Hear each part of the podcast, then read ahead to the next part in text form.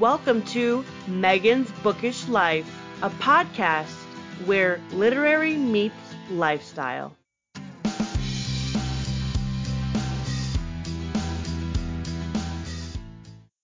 Marie Aitchison, thank you for joining Megan's Bookish Life podcast. Thanks for having me, Megan. So I actually had to tell you, I got your username for Instagram through my friend Emily, who I was like, "What are you reading right now?" She said, um, "Dyer Lane," and I was like, "I have no idea what you're talking about." And then I started reading it, and then we'll get into it later. But I was like, "Follow, follow." So I followed you so fast. So I'm excited to talk with you today. Aw, thank you so much. I have to read this bio because you have the best bio. Okay, so I'm going to read the short snippet of it that I'm obsessed with. It says, Once upon a time, I worked as a registered nurse. Now I write stories to entertain people and make them want to sleep with the nightlight on. Ama- amazing. So obviously that makes me want to question like why writing? What what made you get into writing instead of nursing right now?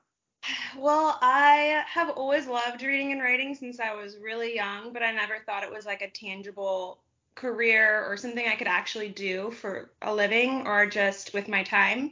And so I did what I thought I should do, and I went to nursing school, and that was pretty rewarding in its own way. But it was really hard on me um, when I had little ones at home. And so when I had my second kid, I was like, I'm going to stay home for a little bit. And then I just never went back.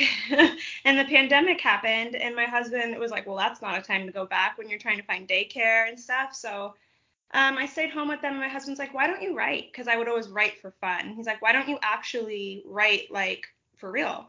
And so he really encouraged me and kind of gave me that um, nudge. And so then Dyer Lane was born. And that's where it came from. my second question of this whole podcast is your book. And normally, I got to tell you, I want to know what you're writing or whatever and everything like that.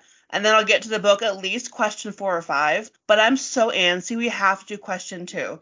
We're going to talk about Dyer Lane right away. So your debut novel, Dyer Lane, yeah. um, which I won't read the whole description in in this little thing because it's a long one, but it's about some college students who go to a supposedly haunted road and kind of their aftermath of what happens to their first visit. I'm gonna keep talking about it for the rest of my life. Um, I'm obsessed with it. So, how did you come up with the story idea? So Dyer Lane is an actual place near my house. It's like mm, five or ten minutes away, and I've lived. It's I live in Placer County, which is like a little county outside of Sacramento in Northern California, and it's always been talked about since I was like middle school. Dyer Lane, Dyer Lane. Like you could go to a restaurant here in Placer County and mention it, and your server will probably be like, oh, I have a story about when I was in high school and I went to Dyer Lane. Like everybody knows it if they grew up here. I basically took all of these urban legends that I grew up with and I just elaborated on them and like played with them and created this fictional story of these college kids who went and did what like all like the high school, middle school, college age kids like to do around here. So Dyer is real, and Dyer Lane does have these crazy stories. It does have a really creepy background too, if you Google it. Really dark history for this area. So it's just a creepy place in real life. Did you go to it? Tell me the truth. I went to it a couple times. Yes, I did. Nothing happened to me, but it has a vibe. We saw lots of dead deer um, in real life. There's lots of spray painted nasty things, um, bullet holes and signs. There's like so much debris on the side of the road. Um, we found a garbage bag full of guts, like entrails. Yeah, I got pictures. It's gross. Um, but yeah, I called the police hotline after I left there. Like the non-emergent hotline was like, "There's a garbage bag with some sort of something in it that is dead." And they're like, "Not another Dyer Lane call." So it's like it's a thing so yeah, that kind of makes it even more fun for me when I was writing it because like we would keep going. I'm like, I need to stage my car after this. Like I just it has a presence. Sure. Interesting. We have something by me. I forget. It must be like 45 minutes away from me. Called Munger Road. So it's it's a movie and everything. Like I know a guy used to work on the set who was like, yeah, it's kind of creepy. I worked on the movie. So I went to it one time on accident my mom and I were driving across the road of Munger Road, and we were screaming the whole time. There was nothing happening. We were just being dramatic, and we're like, ah. nothing happened to us, but we have we don't have it that bad at Munger Road. Munger Road's like kids pushing on your car. Mm-hmm. It's not dirty. It's just or nothing's really dead around there that I know. But it's it's the whole vibe from Munger Road. Like I don't know. It's creepy. Yeah, like I feel like so many towns have their version of Dyer Lane too. So it's really cool to hear that you have one. We do. And so I've never watched the movie, but I'm wondering if I watched Munger Road the movie, I'll never go back to Munger. You know what? I would. You know what? I'd lied. I would definitely go back. Doesn't matter if the movie changed my mind or not. So no spoilers for this whole book. Um, although I I would love to talk spoilers, but I said no to somebody. I would not do spoilers so they can read it. Um, so we're gonna talk about the ending, even though this is not the end of the podcast. This is the ending of this book because I'm obsessed with it. So I DM'd you and I was like, I'm shook. I literally yeah. I, I stopped for a good five minutes thinking like, do I love it? Do I hate it? And I was like, I kind of love it. Um, have you gotten any feedback about the ending besides me, obviously? Uh, yeah, I think people either hate, hate, hate it, or they love, love, love it, and there's not a ton of in between until you figure out how it makes you feel. Um, I just wanted to flip the final girl kind of trope on its head a bit and find a new f- way of presenting that, I guess. And I just wanted it to be something that nobody would guess. So that's kind of where I went with that. And I also wanted some closure because um, it was really personal for me too. Because Cora, the main character, represents a lot of me when I was 22. I went through similar thing. I was an ER scribe before I got into nursing school. When I was a nursing student, my dad passed away. I'd gone through a lot of things she had, so it was like therapeutic for me. And so I kind of don't care if people hate it because I'm like I love it, but I also love to hear when people hate it because I'm like why? And like I like to hear their perspective. So I'm more of like you hate it, I love that opinion. If you love it, I love that. I just want to make you feel something. Um, so I've gotten a lot of people who literally hated the book because of the ending, and a lot of people who are like, "Whoa, I love the book because of the ending." So two camps. Did you go into writing this knowing the ending, or did it come out like at the end? At the end, I do not map my books out. I like to just be fluid with it, and I kind of know a direction, I kind of know a plot, and then my characters will literally just play in my head until it like comes out on the paper as I go. So I did not know what was going to happen at, at all. And then it happened, and I was like, well, that was fun.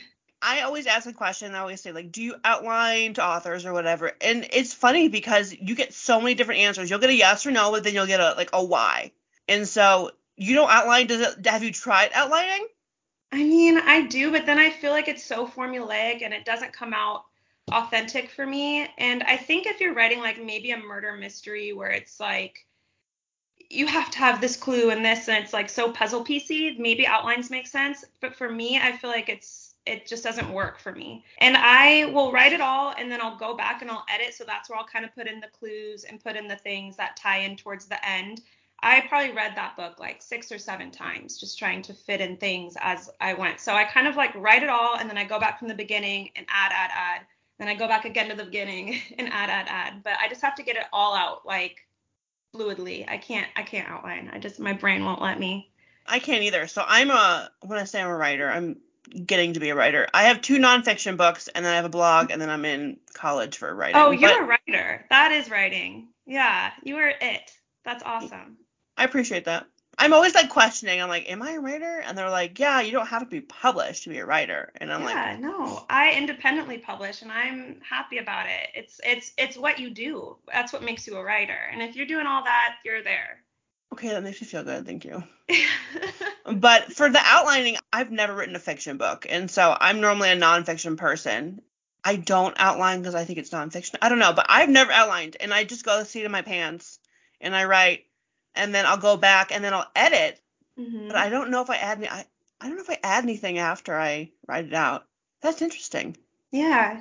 Veering off of Dyer Lane for right now, I want to know about your Bookstagram a little bit because you have over 11,000 followers, which is a good amount, and you post like book reviews. So, what is your favorite thing to do on Bookstagram about Bookstagram? How, why do you love Bookstagram? I love Bookstagram because I love talking about books. I love comparing opinions. Like I like it when someone doesn't agree with me or that I don't agree with them. We can kind of hash it out. And if they can get me on their side of why the book's awesome, I think that's pretty powerful. I just like the whole perspective of it all and just sharing how it made me feel and hearing other people's um, versions and that interaction. So that's basically why I got into Bookstagram. I think everybody around me was sick of me talking about the books I read. And I'm like, well, these people don't get sick of it. And so then I just started posting on there, and you can just spend hours just talking about everything that you've read and kind of comparing notes with people. Well, you also have really nice pictures. So good pictures, good reviews, and you're winning it all. Yeah. Oh, thank you. So as an independent author, you have a heavy thing with word of mouth. Like that's your marketing, I feel like, is is word yeah. of mouth. I actually gifted a friend uh, a copy on Kindle to her recently because I was obsessed with the book and I loved it so much. What other ways can we help you promote this book and get it out there? And how can we help you as an independent author? Oh, thank you for all of that. I think just yeah, it just spreads from word of mouth. I'm so new to this and I'm no way professional. Um, and so that's where like the big traditional publishers come in, and that's so awesome to be able to get picked up by one. But as far as independent authors, it really is just like sharing it. If you love the book, posting a review on Amazon and posting a review on Goodreads is really helpful because then when people are on there, they can see that. Um, gifting it like you did, that's really awesome. So I appreciate that. It's it really is just kind of like it's like a little urban legend, all of its own. You just spread it and talk about it, and it gets a little snowball, and hopefully it picks up traction. So I honestly don't really do a lot of marketing. I don't really know what to do there. so it's just kind of making friends and hopefully people read the book and they like it and then telling other people about it. Well, that's what happened. It happened with my friend Emily told me, and I told my friend Lauren. You know what I mean? It's it's a chain urban legend link. Yeah, yeah, I love it. Fits the spooky vibe. Go. Correct. Are you going to keep writing spooky books? What what is your what is your next? Uh, my next one is um, gonna be about. It's actually gonna take place in Lake Tahoe, and it's gonna be in present day with flashbacks to the 1920s. Um, and it's a haunted house story. So it's going to be these sisters that inherit a haunted estate in Tahoe, and they're trying to fix it up so they can sell it. And uh, some weird stuff's going to go down. So it's like a mix of Haunting of Hill House, Peaky Blinders, and like Last Night in Soho, if you can even try to put that all. But it's going to be really cool. And it's more thriller mystery with some like scary things. It's going to be a little bit less gore and horror. Like I went full in on Dyer Lane. So this is going to be a little bit more mainstream, I think. But um, I'm excited. How long did it take you to write Dyer Lane? It takes me like three or four months to write a book, but then when I go back and I edit it, it keeps like kind of building. And then I tried a really long time to find an agent for Dyer Lane, and I got so many like, oh, it was good, but it's not the right fit, or oh, it was good, but it was like they want to know what my background is in writing, and I'm like, well, I'm a stay-at-home mom, and I was an RN, and they're kind of like, oh.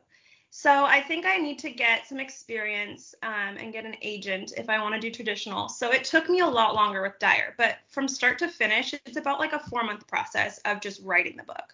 And I was like, I'm, I'm like, I'm done. I want it published by Halloween. I'm doing it myself, and I'm just happy with um, how how that's done so far. My friend does a like a date. She'll be like, okay, on March 29th, 2023, I'll publish it or whatever. I could never. I need to, but I couldn't. So. Mm-hmm did it get published on Halloween? I don't remember. It about a month before Halloween. I wanted it out by then. So I was like, I'm not waiting anymore for an agent and I'm not going to hear any more no's because I was like, I like my book. I want it out in the world. And so I just, yeah, I bit the bullet and I did what I was like nervous to do because like we talked about marketing is hard and doing this is hard and I'm not a professional editor. So there's like some little it's not as polished as a traditional book would be. But I'm a storyteller, so as long as the story makes you maybe forget you're reading a little bit, then like that's my goal. Yeah, I just kind of did it on my own. I read it on Thanksgiving night, like the whole. I had I was a little bit into it, and like five percent, I think, recently. And then the, I read the rest on Thanksgiving night. No idea it was Thanksgiving. I was sucked in that book. Thank you. It makes me. That's all I want to hear. That makes me so happy. You can read this Halloween book not even at Halloween. It's amazing so book recommendations, I always tell someone to bring or everyone who comes on at least two. And I mm-hmm. always say, if someone comes up to you and is like, give me a book recommendation, I don't care what kind, what would you say? So my favorite book is 11/22/63 by Stephen King. It's yes. really big, but it's like worth every page. It's like genre bending. It's historical fiction. It's romance. It's horror. It's like everything. I love that book so much. Um, and then also Jurassic Park by Michael Crichton. Um, a lot of people don't realize it was a book before it was a whole movie franchise. And so it's really fun if you're a fan of the movie to like read it and compare it because so many parts were directly from the book. But then he also had some really like scary scenes that didn't make it into the movies. So it's kind of fun to like spot those and be like, oh dang, like it was more of a horror book than um, I think the movies let on. So I think that's fun to read. So you read horror as well as writing it. It's my favorite. Yeah. It honestly, that. as weird as it sounds, it helps with my anxiety because no matter what is happening, like first off, it's probably way worse than what's happening to me in my life in the book. And they're handling it. They're they're getting there. Also, it's just like it's just comforting for some reason because I'm like safe. I'm in a safe place. And writing helps with my anxiety too a lot. As weird as that is. I'll be at work and something will happen and I have to write it out to calm myself down. I'll be like, here are the facts or whatever that happened and I if as long as I wrote it out, I feel a lot better. So I understand that. I love that technique. That's so smart. Yeah, you're just putting it down. It's like out of your body. My boss probably doesn't even care about my email that I sent, but I'm like, this is what happened, blah blah blah. And then I go home and tell my mom, I was like, Mom, I wrote it out. And she was like, Good, makes you feel better. yeah, that's awesome. Okay, I don't have any more questions. I always this is always like the loaded question, but I'm gonna ask you, do you have a question for me? Yeah, what's your favorite thing about doing a podcast? Oh my god, that was a good one. So I always say I should probably have this in my mind. Um, I always say that I enjoy asking questions and I enjoy making content for those questions. And this is so cheesy. I want to keep doing it though. Hearing everyone's answers to what I've created. Like even though it's just a writing, like how are you or whatever, it just seems so cool connecting with people. I love networking. 100% love networking. What I say to people, I say if you don't ask, you don't know. So I will I'll email and I'll reach out and people say yes. I'll be like, okay, call my podcast. It's amazing. So I don't know, little things get to me that make me very happy. Asking questions, networking, having a good time, like talking to people. I love talking. That was like a long answer for your short question, but I really enjoy a lot of different aspects. Yeah, you obviously really enjoy it. What's your two favorite books? Oh, good one. Okay. So I always bring this up to people who don't know me. So in 2020, I read a book from Katherine Schwarzenegger Pratt. And everyone's like, that's weird. Like, she's a celebrity. Like, no. So it was called The Gift of Forgiveness, and it was a nonfiction book. It literally changed my life. It was nonfiction stories, uh, like interviews, kind of, pretty much, of people who went through terrible times and have forgiven afterwards. And so, like, I cried out. I'm not a crier, and I cried after it. And like, it's something that was heavy, but it was life changing. So I always re- recommend like The Gift of Forgiveness.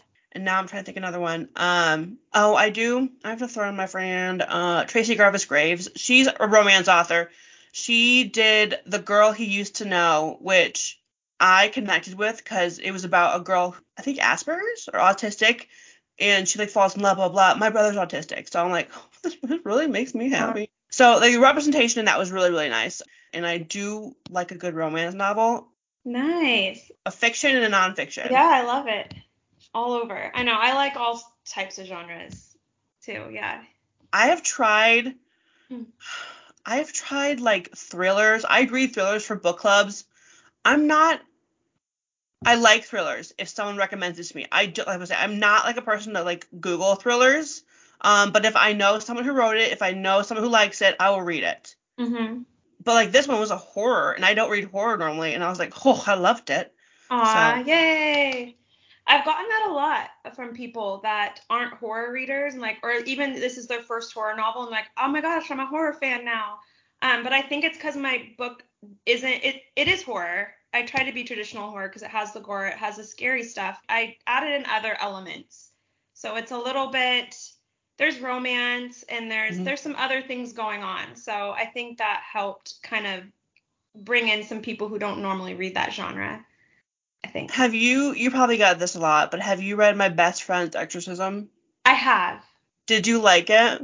I did like it. Yeah, I did like it. He has such an interesting writing style. He likes to blend almost like comedy in. Like he has some like silly moments in his books, but it's so compulsively readable. Like his books are so hard to stop reading for me. I I wasn't a fan. Wasn't a fan. Well, you know what? I've never read a Grady Hendrix book, and so I don't know if that was the right one to start with, but I did all his it. books are like that. They're all kind of similar. Yeah. Oh, I didn't know that. Because someone told me about the vampire one he wrote. Is that Grady Mhm. Hendrix? There are little different aspects of my best friend's exorcism and Dyer Lane together. Not because that happens like that, but I was wondering if you read that. Interesting. I did. Yeah. Um, I can see that just because one of the friends is going through some stuff. Yeah. Yeah. yeah. Okay, so I'm gonna tell you, Marie Aitchison, thank you for joining me on Megan's Bookish Life. Thank you for having me, Megan. Hi, everyone, and thank you for listening to Megan's Bookish Life, a podcast where literary meets lifestyle. Don't forget to subscribe and follow me on Instagram at Megan's Bookish Life Podcast.